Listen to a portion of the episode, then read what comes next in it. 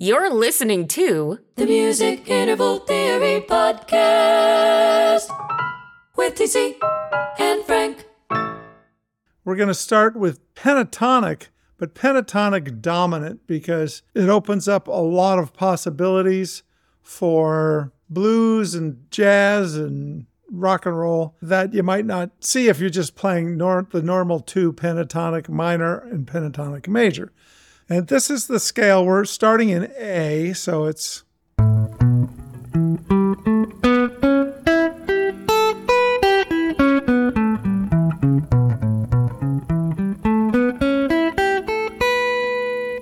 with that pattern, we're dividing it in half the bottom half and the top half. The bottom half goes like this.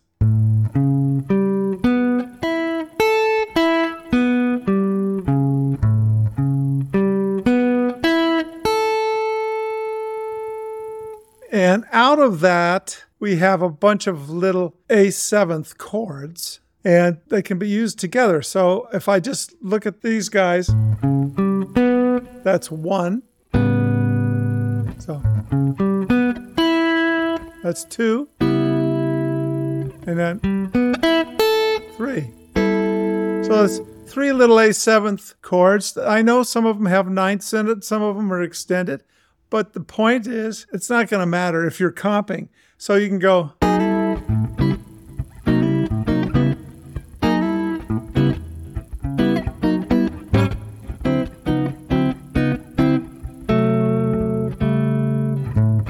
Okay, so that enables you to see these little guys. So now you don't have to have four parts, you could just use three parts. If you use three parts, it's this.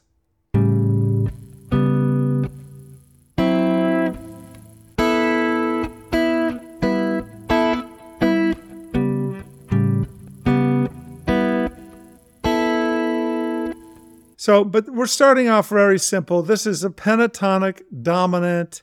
It's scale tones one, two, three, five, and minus seven. So you get a ninth sound in there because it's got a twos in, but you can have three part chords or four part. If you have three, you get these guys.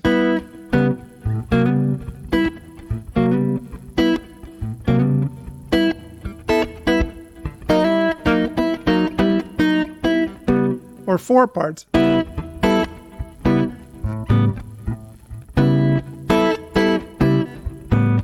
and you can hear it gets thicker. So you can control how thick that is. That is all dividing this scale.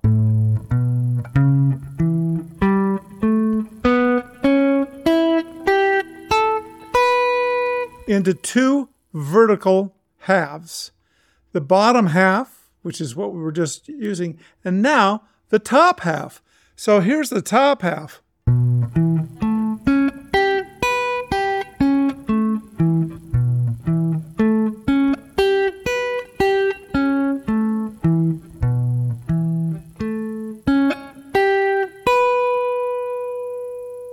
Okay, so now that top half also has three parts.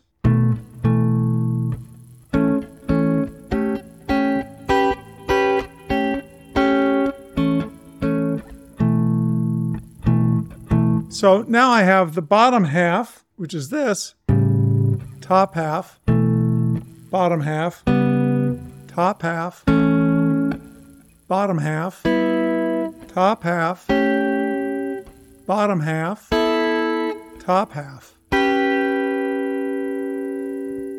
And both of these can be three part or four part chords. You can actually have two if you want. If you're just comping, you just take two notes. Since you know what the column looks like,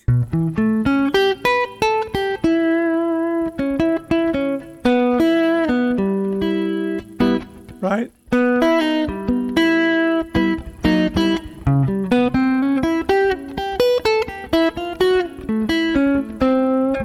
It enables you to play around all over the place.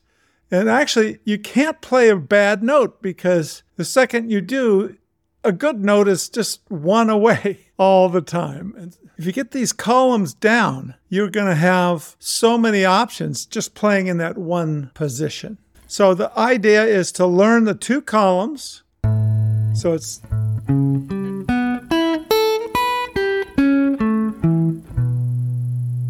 and get to where you really can play those and probably sweep with the pick. I'm using Jeff Beck style, so I don't have a pick, but sorry. Mm. Okay, so you want to get to where you can go back and forth between those. And once you've learned that, then go up to the next position for an A dominant pentatonic, and that'll be here. Now, the top half of your last position becomes the bottom half, and this is the new pentatonic dominant.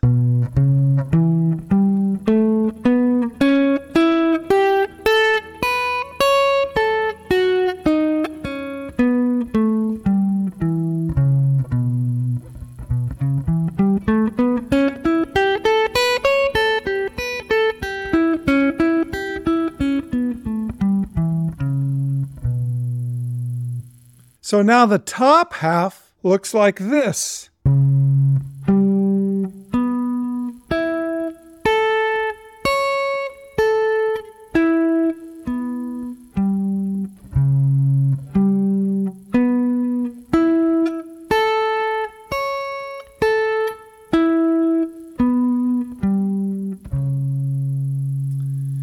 And just like the other columns, you can pull three part and four part chord structures out of them. So this would sound like this.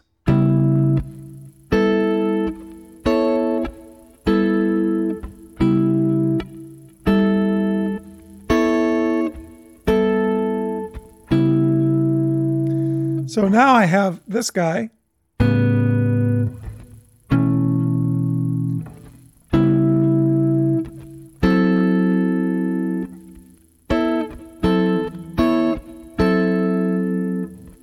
And this is a very pretty sound, by the way.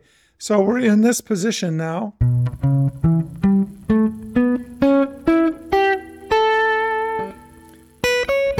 So this is a, believe it or not, a little A7 chord,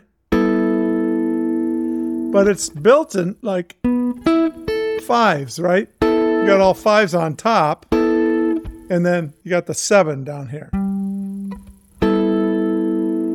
So this is nice if you have walking bass lines.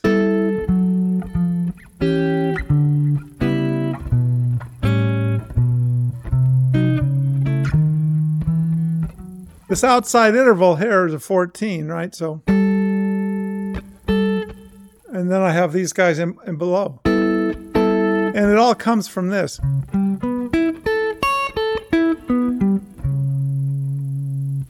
All right. Then let's go up to the next one because there's five tones, there's five positions, right, for the pentatonic. And the next one is here.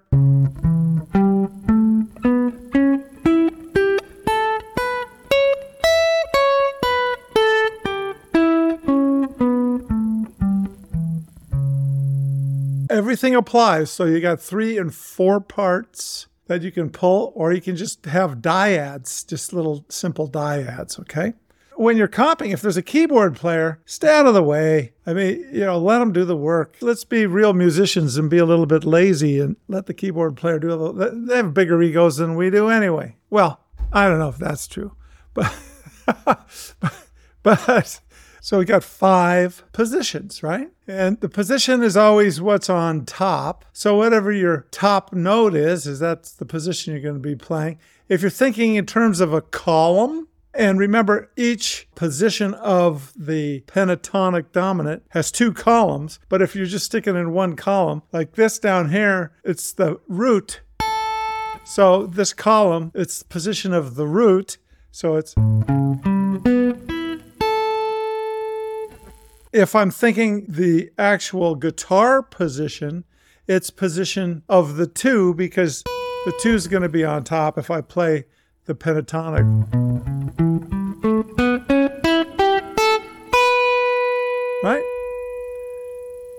That column is a column with the position of the two in it. So you just kind of you get to where it doesn't matter. You just know the shapes because guitar is a shaped instrument, but If we know the actual notes and the shapes, it really helps getting a lot out of your playing and soloing. Here's the secret this is how you practice it. Pick an RC in your head. I want you to pick an RC in your head. Let's say, for sake of making it easy, it's two descending, RC two descending. My root is going to go A, G, F, E flat, D flat, B, A.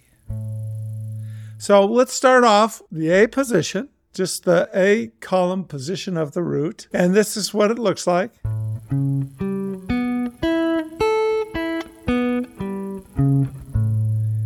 And now we're going to voice lead that whole column to a G root, which means that's descending. It's RC descending. So we're going to go up the opposite direction, and that's going to be the G column with the two on top because the A column had the one on top. We're going up. So it's now the two. And so this is what it sounds like going A to G. Here's the A.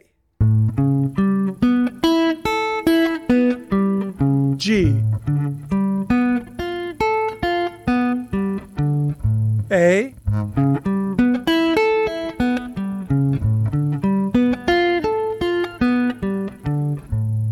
Once you start seeing that, now we're going to go to the F root. And the F root is going to have what note on top of the column? It's going to be the three because we're going up, right? So we start off with the one, then it's the two, then it's the three. And here's what the F sounds like with the three on top.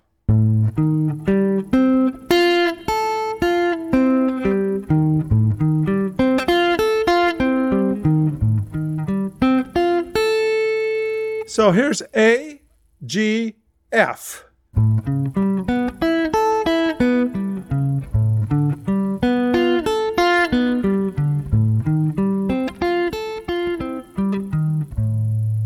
We're actually voice leading these columns.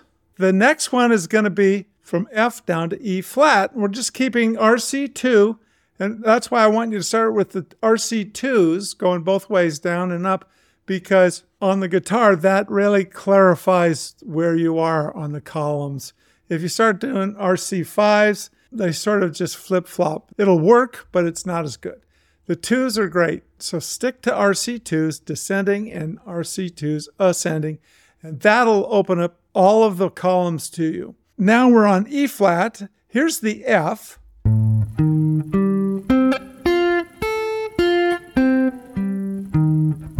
Now E flat.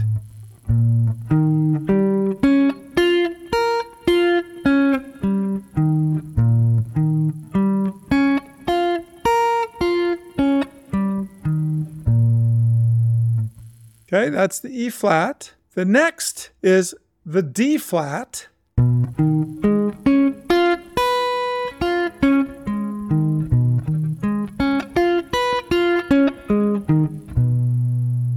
And now we come to the B, which is going to be the same shape as the column with the root on top. So we're back to our original. If you go from A all the way down by RC2, when you get to the B, you're going to be starting on the front column with the root on top. Then the next thing, from there, you'd go to the A, but you're in the column with the 2 on top. Two's on top now. So you get double practice on seeing these columns. I would do mostly RC2 and RC3s. I wouldn't bother with RC5 because you're going to get it. You can do RC1s, that's going to really take you a long time to get all the way up the neck. I want you to hear the sound and the structures because these guys offer you so many dominant chords. I mean, all your dominant chords are going to be covered. And as far as comping goes, you'll never be lost because you'll see the columns and you'll have immediately six, maybe nine possibilities. And if you're thinking in only terms of two notes, like an A, and then the second column. So I've got this.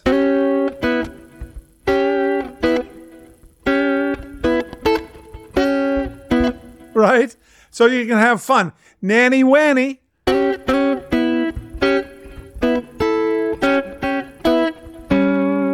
Just two notes just all of a sudden, boom, your comping ability and choices explodes. Let's talk about um, the smallest intervals we have ones and twos. How do you use those? How would we use them in the context of blues, let's say? Ones and twos. If I want to do three, six, two, five chord progression, I would use 11s instead of ones because that gives me a, an open voicing for guitar. This would be the one sound, right? But it sounds better here. That's more like a guitar sound, right? So let's say I'm in the key of G. What's the three chord in the key of G? B minor. Okay, forget about the minor part, just the B is all I care about. Here's the B note. Right? Remember, we're going to be in G. So 3625 is this. Right? I'm going to just put 11s, straight 11s. And now I get. I don't care what chord it is.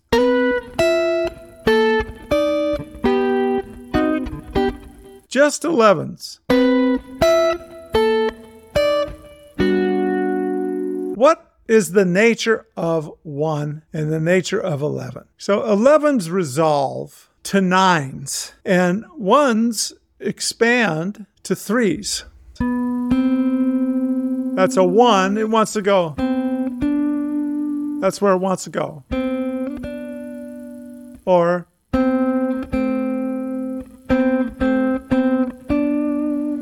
Elevens want to go to nines. So now if I put resolution on all of my 11s, what do I get? I get.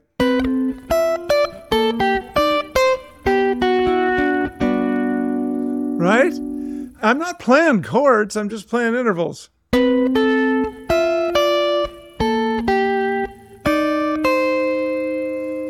Now, the interesting thing is, once you're in only intervals, even though we're outlining a 3, 6, 2, 5, well, maybe we should make it a plus 4, 7, 3, 6, 2, 5. Oh, okay, well, here's plus 4.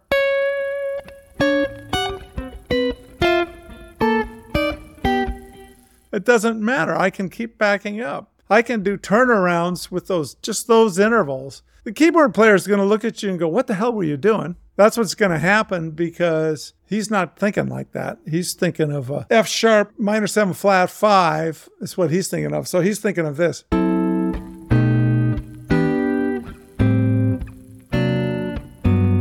That's what he's going to be doing. And still, if you land on a bad note, make sure in the repetition you repeat the bad note, and then everybody will think, wow, you are a genius. you did it actually purposely in the first place. So C and 11, that's a B note. So let's resolve it. So we're going to go up the scale 11, 10, 10, 11.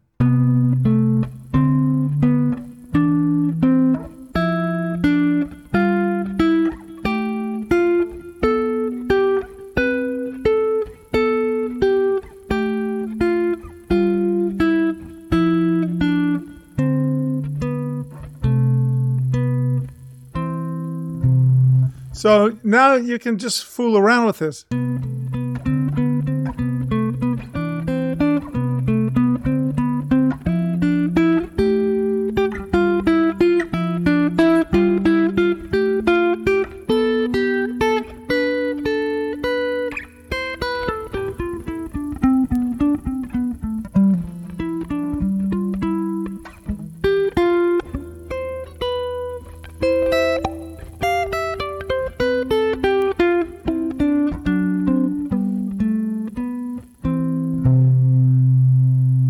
Just using your tens.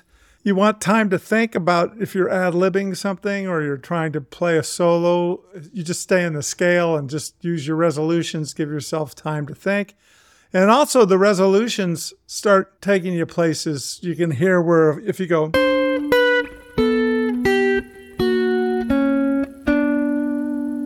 you know, I just oh, I just shift it one and I get that pretty little change. And that, that takes me to a new tonal center if I want.